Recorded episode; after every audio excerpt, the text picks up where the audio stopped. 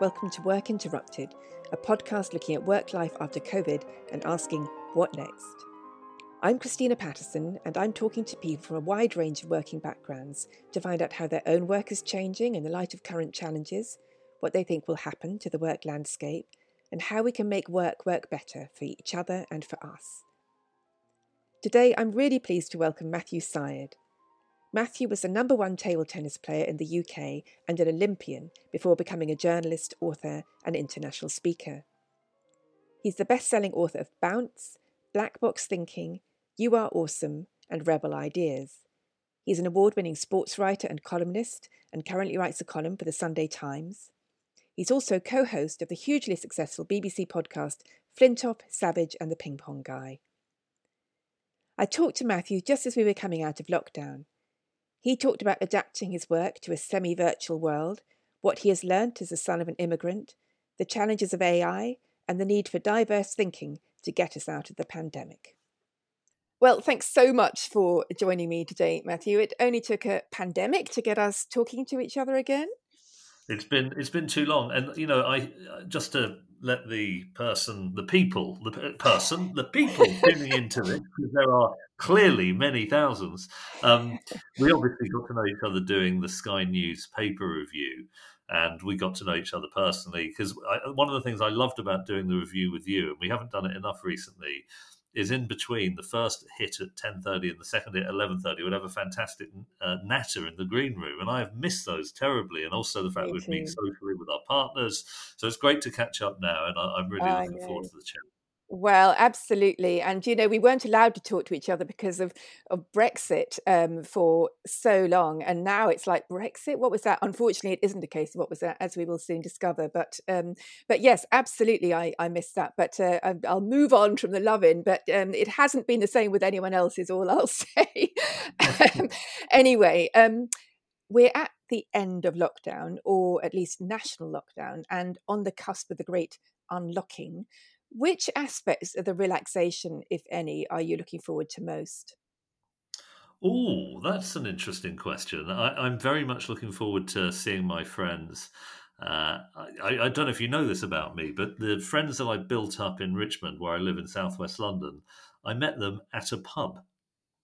And so I'm quite mm. a. Uh, I have a, a, local, and I miss the guys very, very much. I'm also looking forward to going out, uh, get occasional restaurant with with my wife. Uh, obviously, with two young kids, uh, getting them back into school is very very important, and just being able to mingle more freely with family and friends. I, th- I think probably the same as most people. I think we're very uh, social animals, and I have missed. Funnily enough, I had my first meeting yesterday since the since wow COVID. in real life in real life christina i've been wearing you know as i speak to you now i'm wearing tracksuit bottoms and and a t-shirt and I went in and I thought, oh my goodness, what am I going to wear to this? And I put on, believe it, a suit. I put on, a, you know, I very rarely do it, but I put on a suit and I got on the tube for the first time in ages. And I actually oh. Felt quite good about it. And, and the newspaper that I work for, the Times and the Sunday Times, they did a staff survey.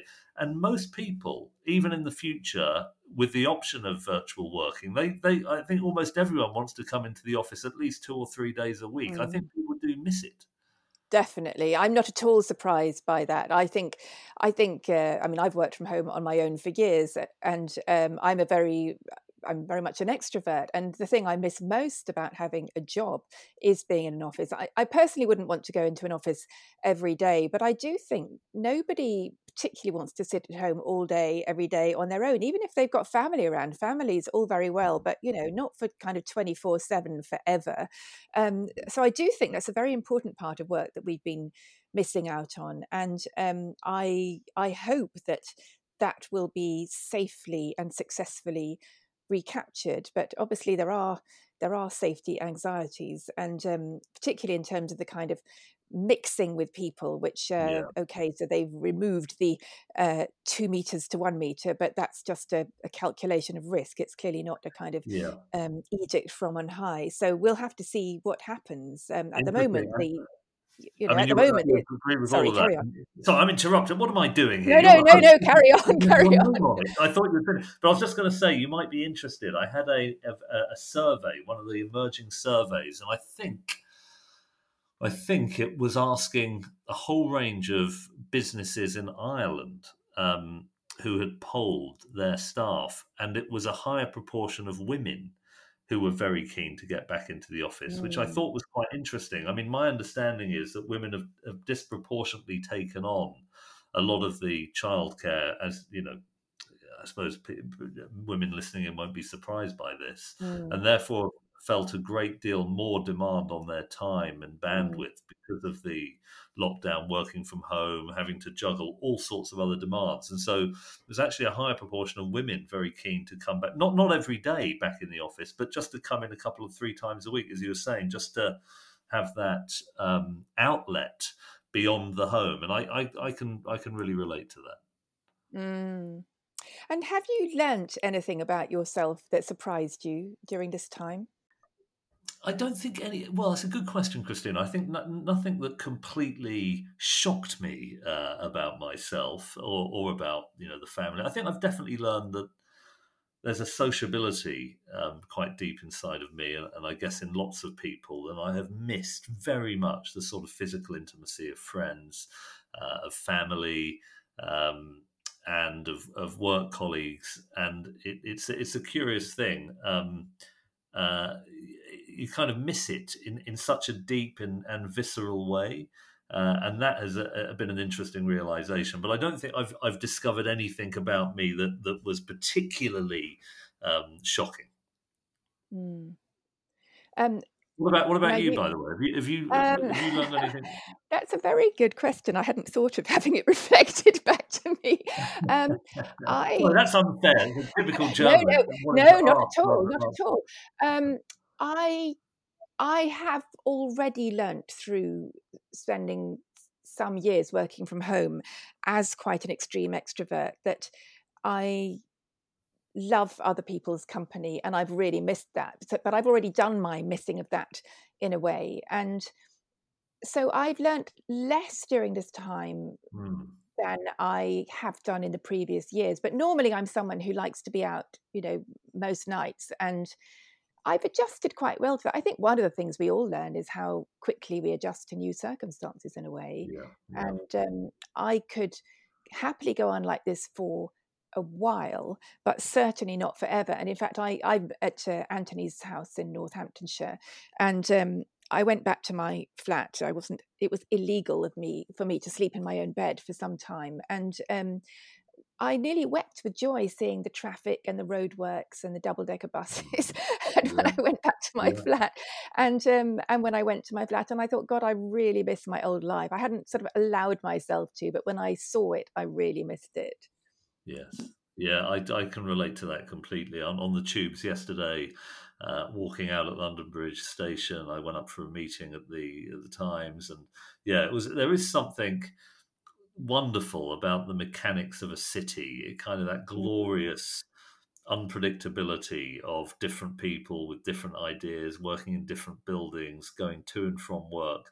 I've always mm. felt very comfortable in in a city, um, and even though you have your own neighbourhood, I, you know, I, I, live in southwest London, and you have friendships and sustained friendships. There is something very um, evocative about about a city, and it has been quite surreal to see these great cities kind of sh- grind to a halt for for a number of weeks and months. Mm, mm. Now, you normally pack more into a working week than anyone else I know, writing several columns and pieces, writing books, doing board work, doing your podcast, broadcasting, and of course, traveling around the world speaking and consulting.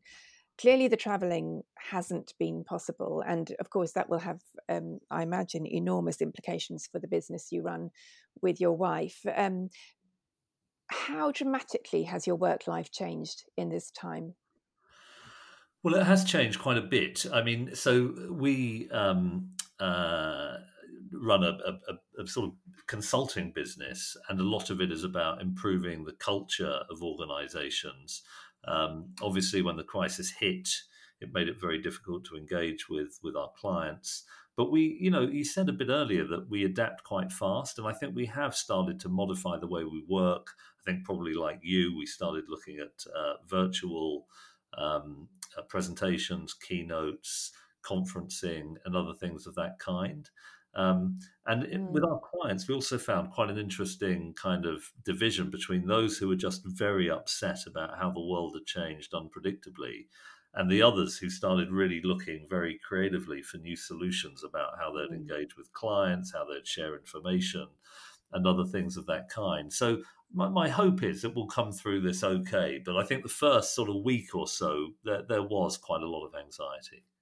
Mm, mm. And do you have the impression, because obviously we, we don't know what will happen in terms of a vaccine when conferences will be possible and safe again, do you have the sense that many of your clients or many businesses are kind of preparing to adapt well in the short to medium term by putting most things online? I think, um, I mean, it's a mix depending on context. My sense is that there will be uh, some return to normality within, say, 12 months or so, uh, either because of vaccine or antivirals. Um, uh, and that therefore the social distancing that we'll still have in place uh, in the coming weeks will move back to what was uh, what life was like, you know, a year or so ago. I hope that's what happens. So I think what businesses are doing, for what it's worth, is they're trying to. Um, it, it, it's sort of been an impetus to change to a certain extent. Do we need people coming in every day into the office? Can we have a new way of working, even without social distancing, that is more effective, that enables people to have a better work life balance? It will free this will probably free up office space so how do we repurpose offices mm. um, so i think there's a whole um, lot of creative thinking now about what the world will look like even when we get back to normality um, and that and of course what it will look like in this transitional phase mm.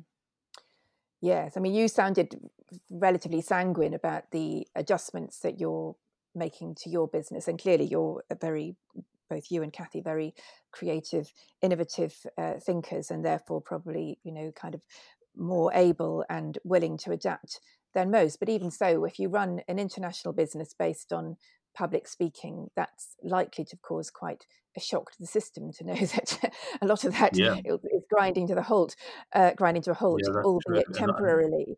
Um, yeah. How would you, in terms of challenges you've had to face in your life, how would you rate this one? Uh, definitely a big challenge, a huge challenge. I mean, you're, you're right on the speaking side. I mean, anyone who do, who delivers uh, speeches, presentations, or any uh, organisations that broker speeches have had to really get their skates on to improve the way they do this virtually. And mm. the technology is improving, but there is something I think you know that you get from a being in the physical presence of other people, the chemistry. Um, the sort of the flow of information, the Q and A. So I think it will be interesting to see what what happens in the sort of sort of near term. I think it's also interesting for companies when they do their annual. I mean, often people fly from different parts of the world to an annual conference for a, mm. a big multinational company. Um, it'll be interesting to see what they what what people decide to do in the future. Whether they do that digitally, whether they have more regional meetings, more localism in the way that companies think about innovation and change. I'm still, mm. I'm to be honest, I'm still sort of teasing some of this through in my own mind, course, and I know that a lot of companies mm. are too. But I, I, I mm. think you, I, I, think the world will look different for business and for government and the forums that we use to take collective decisions. I think that will all uh, change to a large extent um, once we come out of this. Yeah, unless you're Jacob Rees-Mogg, of course, in which case, in which case you have ludicrous congas running, sneaking around the House of Commons. But, um, but yes, um, I mean, in terms of the chemistry, I, I couldn't agree more. And I think many of us, frankly, are sick to death of staring at a screen. So I can't imagine for a start, without you know prying into your business model or anyone else's, I can't imagine that people are prepared to pay the kind of fees to have you staring at a screen that they will pay to have you in a hall with twenty thousand people, and that clearly alone is going to um, explode a lot of people's business models. But um, but as you say, all of that is yet to be worked out, and maybe maybe there will be some kind of hybrid possible i don't know where you get beamed into a hall where people are standing a meter away from each other i don't mm. know have you thought about hybrid models at all Gosh, that's an interesting one. Sort of virtual reality. Uh, yes. I, I, I, well, not exactly a hologram, but I mean, you know, rather than people sitting at home in front of their computers, maybe they get the, a bit of fun with a bit of socializing at a distance from each other, and they get you on a giant screen. I don't know. Oh, that would be interesting. Funnily enough, on on virtual reality, I remember um, Microsoft have now apparently. I mean, I can't believe this is true, but they can now um, create almost high fidelity and what would be what it would be like to stand in the middle at Lords and have a game of cricket. And. I, I, mean, it is moving on at some rate of knots. I mean, that's the other yeah. disruption, by the way. I mean, it has nothing to do with COVID, but yeah. AI, uh, machine yeah. learning, uh, these neural networks, quantum computing. I think that's going to have. I, I, in fact, for what it's worth, I think we're living in an age of disruption. I think we're going. I mean, it's a bit of a cliche, really, but I do think in the coming uh, years we will just have to be psychologically and culturally equipped to deal with changes that are unforeseeable because they are based on uh, technological change, which is often very emergent. It's not, as it were, planned in a top down way. It sort of bubbles up from innovation from different people in different contexts. And I think we're just going to have to create systems that are more adaptable, um, a sort of a psychology which is more adaptable. Again, it's an, it's an obvious point, but you know, my grandfather's generation would work in a given job for life. Mm. I think mm. that's obviously not going to be the case in the coming um, century. Uh, so I think that uh, there's a whole lot of quite interesting challenges. I don't think we need to be pessimistic about them, but they're definitely challenges.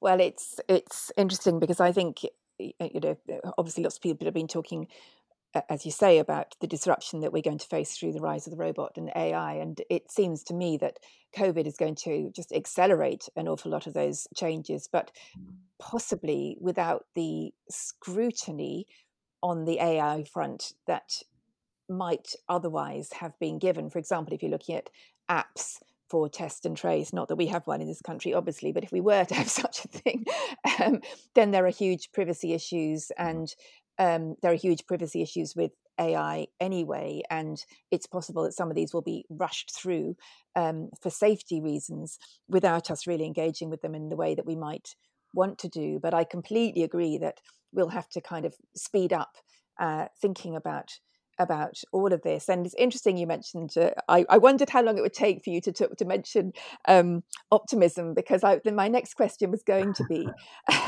the discussions you and I used to have about yes, um, optimism. And and at one point, I remember joking in the green room that I was going to write a book called The Power of Negative Thinking, yeah. um, which I haven't got round to writing. But certainly, um, if we look at the last few months, it looks as though a certain kind of lazy optimism from a leader um, has not been very helpful in this situation. And I just wondered, I know you would describe yourself as an optimist, and I wondered if you mm-hmm. could define the kind of optimism that you sign up for that is appropriate at a time like this or at any well, it, time for that matter. it, it's interesting isn't it? Because that very i think our very first conversation we kind of noticed this slight contrast between the two of us. Uh, you, you, were you were what we would call a realist and, and perfectly prepared to confront the difficult obstacles in the journey towards brexit or anything else. And i would be saying yes but we've got a chance to get through it. You know we're going to be okay and I think there is, and you said no, this is this is a this is a stupid approach. You need to deal with the obstacles. There's nothing wrong with negativity. By the way, I love the name of that potential title, "The Power of Negative Thinking." I think that would be a real seller. Um, I think the, the, the, sort of the tone that you struck in the art of not falling apart was was brilliantly done. And I, you know, oh, thank you. I agree that la- lazy optimism um, is a hugely uh, is a huge danger. And I think if you look at, I mean, I, let me make a proposition. I think if you look around the world, it is not clear that the response to COVID has a pattern in terms of the difference between uh, autocratic and democratic regimes. Uh, China shut down. Uh, there have been some autocratic regimes that have dealt with this extremely well, but there have also been some democracies like South Korea that have dealt with it well. But I do think that there is a contrast between populists mm. and non populists. And I think perhaps one possible explanation for this is that populists don't like to say things that are unpopular, even when they are true.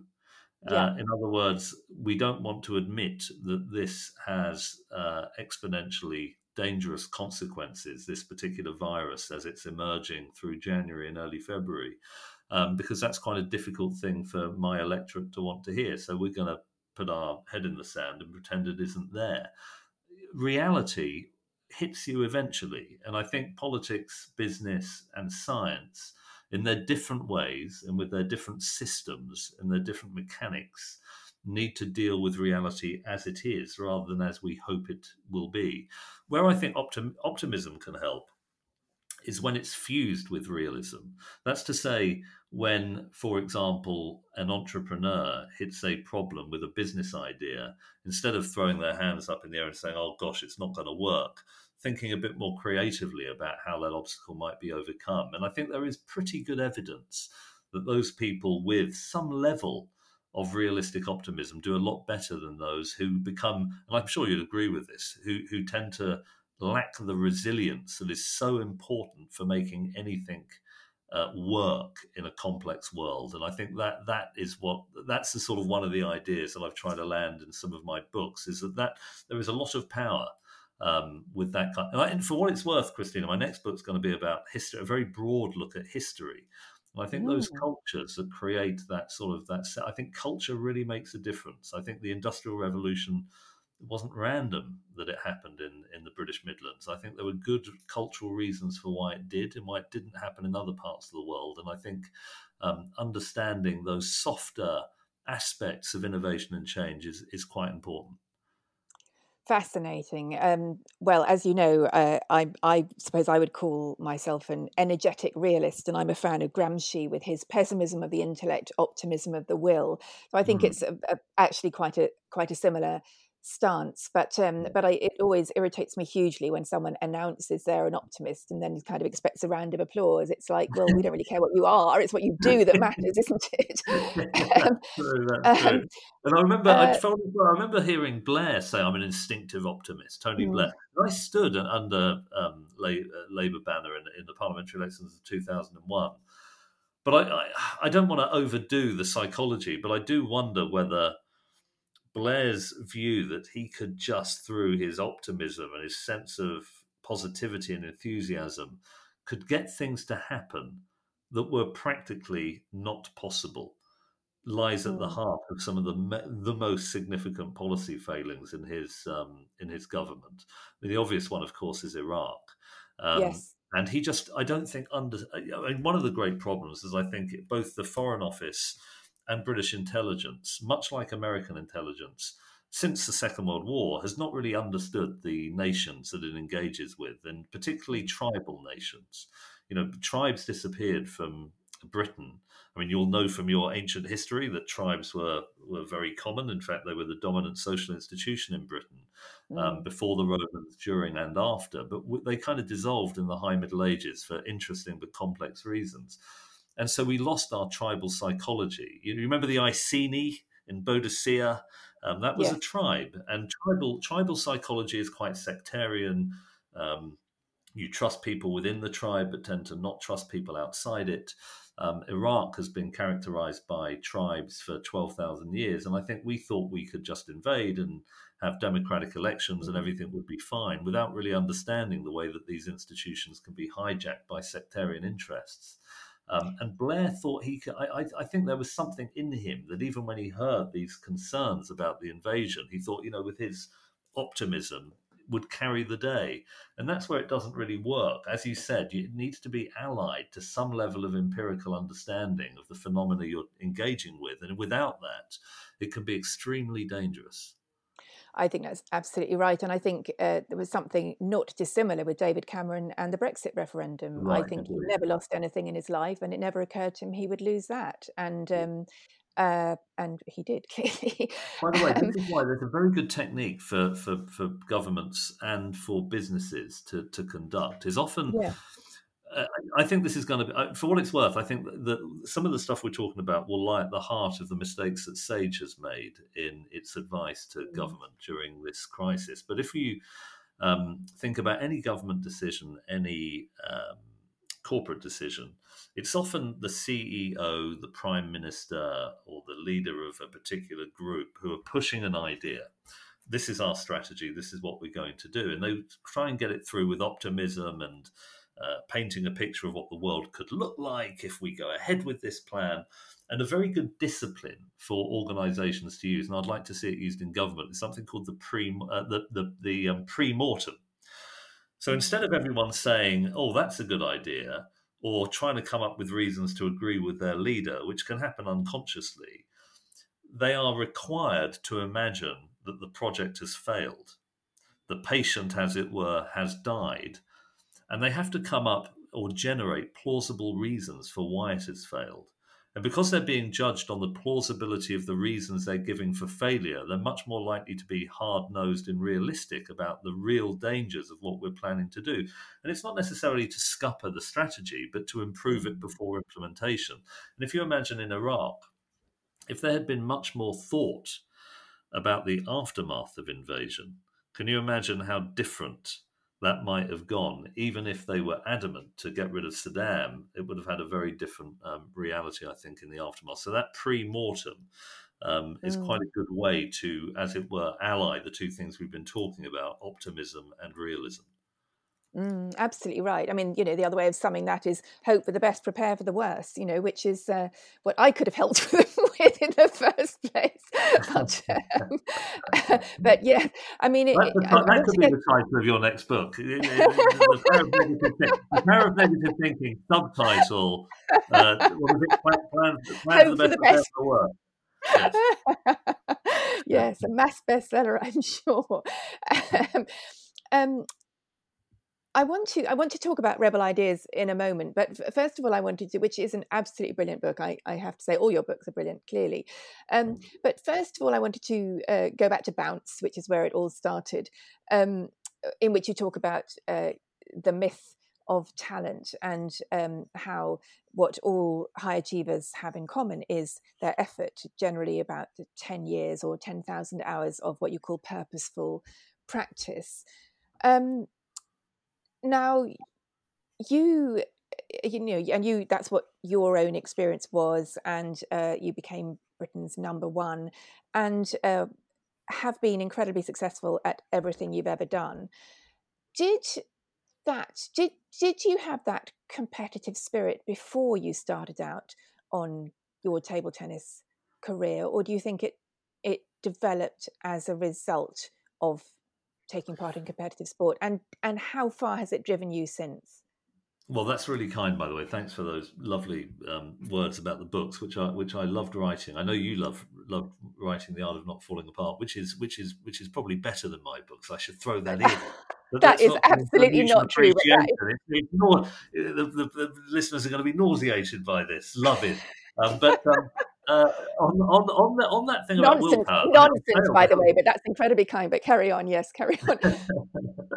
but I, um, I mean, the interesting thing is when I look at my life, I see a whole load of failures that were kind of, as it were, necessary to eventually succeed. So I, you know, messed up a hell of a lot. I lost so many early matches in table tennis. I was ranked below my brother for a very long time. He used to beat me a lot, and um, in journalism, it was like beating my head against a brick wall to try and get in. The early columns weren't that great, but you kind of get better if you're given an opportunity. And I think the key thing, Christina, to answer your question directly, is great mentoring. My parents mm. were brilliant at saying, okay, so you messed up that line in the school play, which I did when I was nine years old, and Joseph was amazing. but he said, look, if you now decide that you're never going to get on stage again, and that you don't have, you know, a knack for speaking in public, you're never ever going to improve. You should see this as an opportunity. This is a wonderful thing. You failed in public. You messed up that line. You're still alive. What's the big deal? And I think my parents were just, you know, with the love that they had, combined with that message that the worst thing in life is to stay in your comfort zone, never take any risks. You won't ever fail, but you won't ever truly live. And I think that message both my mum and dad in their different ways. My dad probably more directly would make that point to me. Um, but my mum would say it in a sort of her own way. And I, I, th- I if I had to thank anyone for, for, for, that attitude, which I think is an asset for what it's worth, I think that mm. is a massive asset. Um, I, I, would thank my parents. Mm, fascinating.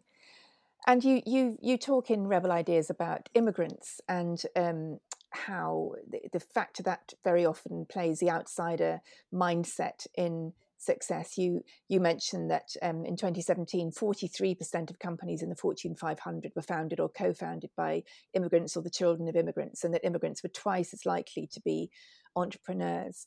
You also wrote a very moving piece in the Sunday Times the other day about your father's experience as an immigrant from Pakistan in this country and mm. how institutional racism blocked his progress in the civil service until he left it to become an academic.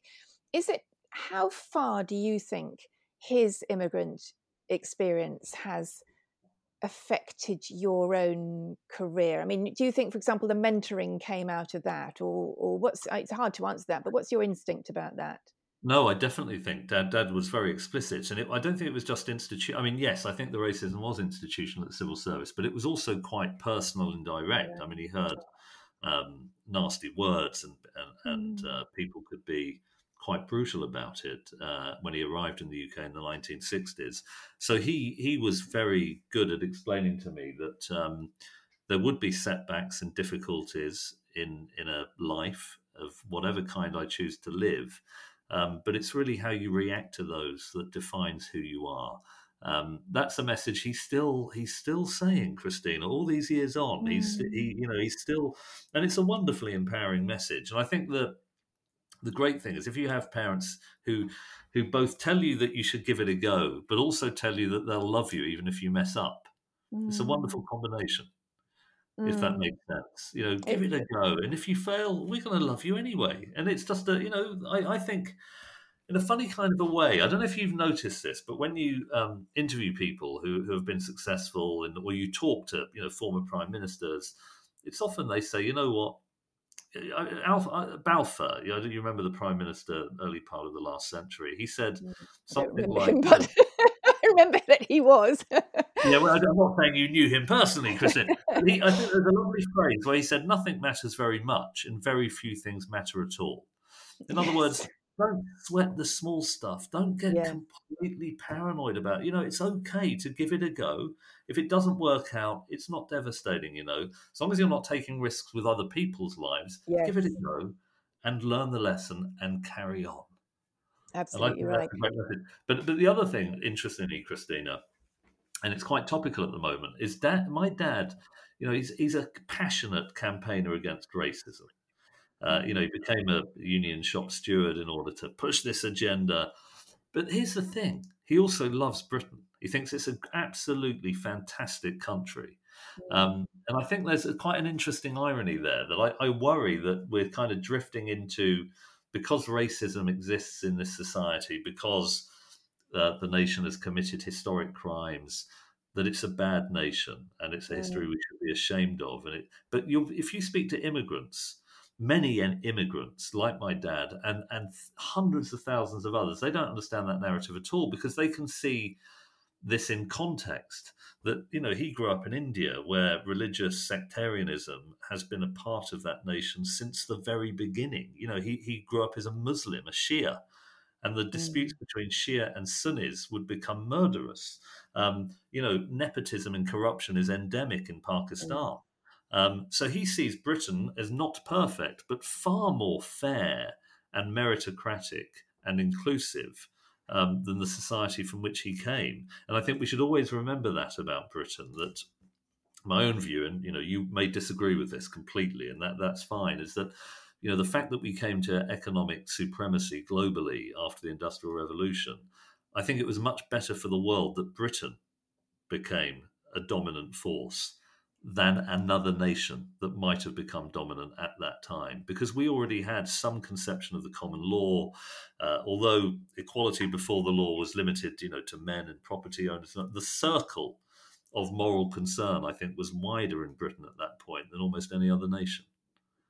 Yes very interesting. And of course we'll be looking sort of looking at the rise of China now as uh, wanting to overtake the US as the superpower, and um, clearly many of its values, and indeed of the US's values, are not ones we would, uh, in its current incarnation, are not ones we'd want to be the predominant ones in the world. So, you know, these are very, very interesting questions. I mean, I'm also the daughter of an immigrant. My mother was yeah. Swedish, and yeah. Yeah. Um, but it's kind of interesting to me because Sweden has had the one could almost use the word complacency that that Britain has had until recently, and now emerging from COVID or uh, having ploughed its own particular furrow, the furrow that we were also going to plough until we changed changed our tack.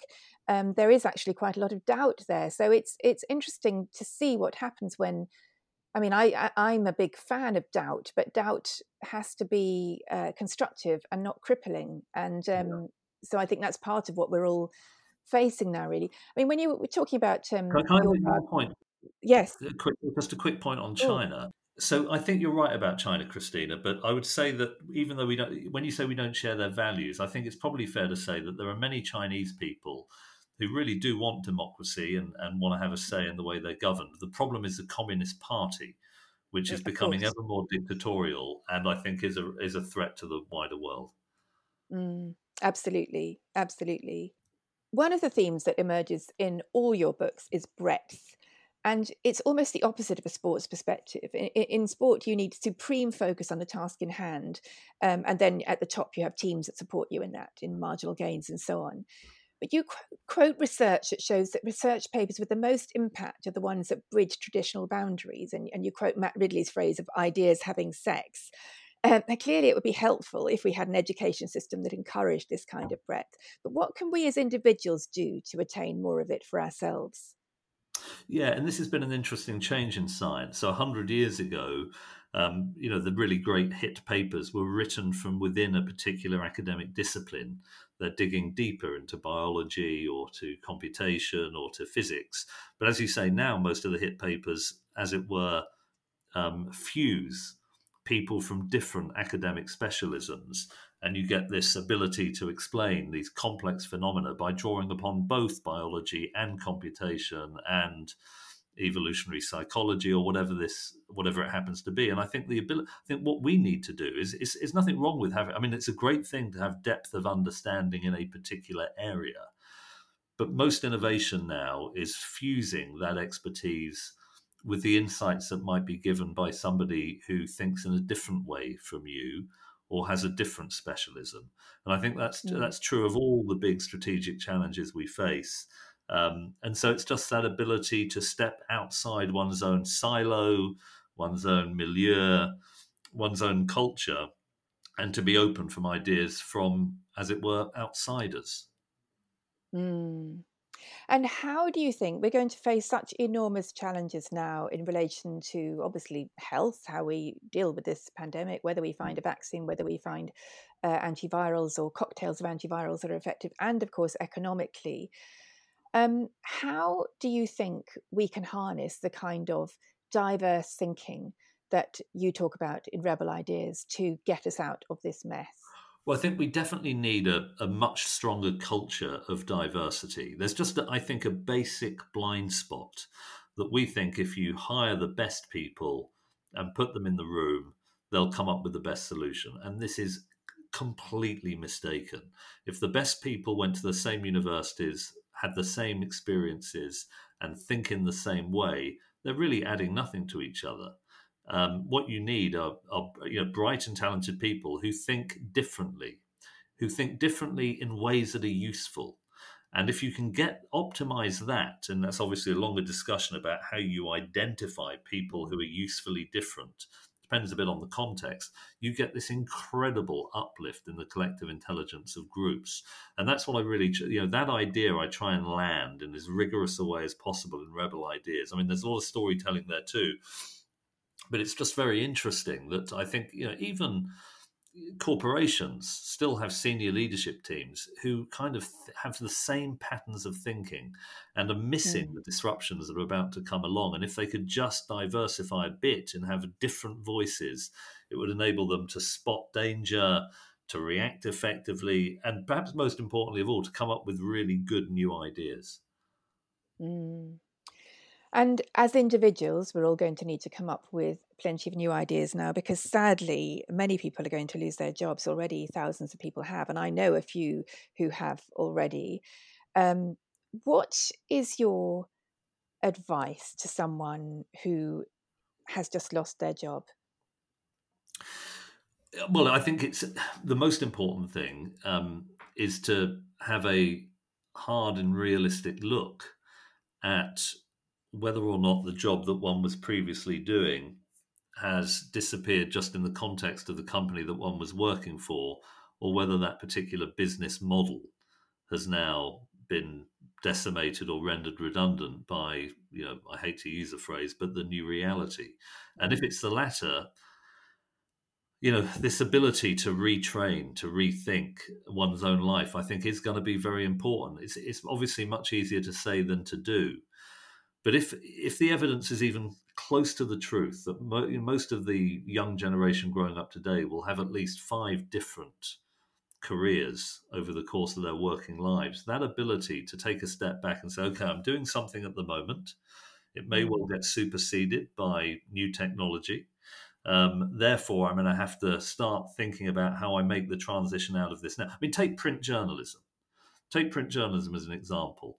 Um, both of you and I work in print journalism. We love print journalism. It's it's a wonderful place to work, but it's quite clear that print journalism is is diminishing and will eventually die. And I think yeah. the, I think the journalists who are going to transition effectively are the ones who have been thinking for a long. I mean, you're doing exactly that now by hosting a podcast. You're broadening your professional outlook, and I think that is going to be crucial, not just in print journalism, but in almost every sector. That ability to say, where is the world going? Mm. Is the skill that I have at the moment going to be made redundant by this these inexorable forces of progress? And if so, what are the meaningful transitions I can make that will give me the interesting work that I want, the meaning that I crave, and you know, hopefully a decent uh, wage at the same time. Mm, absolutely right. And I mean, for example, with uh, youngsters who want to go into the arts or the live arts, uh, clearly in the very short term, that's going to be very tough. And lots of people in theatres have already lost their jobs. Do you, I mean, I think what you've just said partly answers the question, but of course, there's a massive element of uncertainty here because we just don't know what will happen in terms of what will be, will or won't be safe and how society can function in the next few years. What would your advice be to a youngster just starting out who'd set their heart on a career in an industry that they can't currently pursue? What something like um, uh, theatre, theatre, or oh, performing oh, arts, or dance, yeah, well, or, yeah. Fully understood. I mean, the great thing about the about the arts is you'll probably know that people with a really strong background in creativity, in the performing arts, in coming up with stories, those skills are eminently transferable. Um, so I think that it isn't a bad thing to have a dream of becoming an actor. I'm sure that film and, and theatre will exist in some form anyway, but mm. those there are certain skills that you develop that are transferable. And you know, I think of sport. I knew that I was trying to become a top table tennis player. There was no guarantee I'd make it. But I did, I think, have some understanding, probably my father again, giving me good guidance, that some of the things I was learning through table tennis, the connections I was making, may prove valuable. And I never gave up, of course, on the schoolwork that was also very important. Um, so I think that mm. ability to, to dare to dream whilst having a fallback position these two things are not contradictory. In fact, if you look at the great yeah. entrepreneurs, they're not only people who take risks, but they're brilliant at hedging risk. Brilliant hedgers of risk. I mean, you think, you think of Branson starting Virgin Atlantic. You know, he didn't bet his entire life on that company. You know, he leased that first plane. He had a really good exit route if that didn't go well. And I think the ability to take and hedge risk. Um, there's some great um, academic papers on this now that. Uh, um, the, the, the sort of the leading entrepreneurs are very, very good at knowing how to hedge. Mm, fascinating, really fascinating. Now, I'm going to let you go in one minute, but first of all, if you had one hope of what emerges from this pandemic, what would that be? That's an interesting one, Christina. Um, I think one of the hopes is I mean, there's so many different things. I, I, guess you're in the same place. I think there's so many different things that I'd love to see off the back of it. But if I can connect it again to, to the idea that we talked about a few minutes ago about the importance of diversity, if people mm. left this pandemic and said, you know what, we need to build a new kind of society and we need to create institutions that give everybody an opportunity to progress, where there are paths of people to get to the top. It's not just all about having the right networks or knowing the right person. This is something available to everyone. I think we'd get more diversity as a consequence of that truly meritocratic society. But in the absence of that, which I think is a long term aim, um, just for people to think a bit more creatively and strategically about how diversity matters and how to inject some more of it into our own lives. Mm, wonderful couldn't agree more. Really wonderful, Matthew. Thank you so much. It's such a pleasure to talk to you again. I can't wait for the day when we can meet for dinner. Again. I agree. I thank you for having me on. I enjoyed it enormously. I hope people were not. Uh, it was great, and I, I, know that there was a lot of chumminess in that, but I hope I hope that was all right. And um, I love doing the podcast, and uh, thank you for having me on. Thank you so much for listening to this podcast. If you liked it, I'd be really grateful if you could share it or rate it on whatever platform you use to listen to your podcasts. And if you want to find out how I dealt with my own big work interruption, you could check out my book, The Art of Not Falling Apart, which is recommended lockdown reading in The Guardian and The i. Here's to not falling apart and to doing work that works for all of us. And I hope you'll join me again next week.